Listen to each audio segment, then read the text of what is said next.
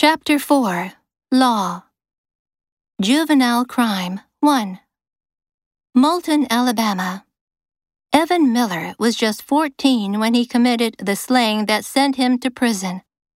In reviewing his case, the U.S. Supreme Court banned mandatory life without parole sentences for juveniles, saying judges and juries should consider the special factors of youth a decision that eventually led to inmates across the country getting a chance at release. But Miller will not get that chance.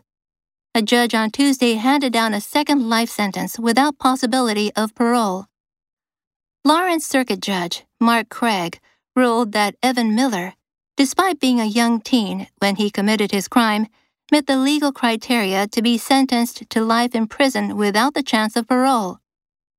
Craig said the severity of Miller's crime outweighed the mitigating factors of Miller's age and his abuse filled childhood that the defense argued made him deserving of an opportunity of a chance to get out of prison someday.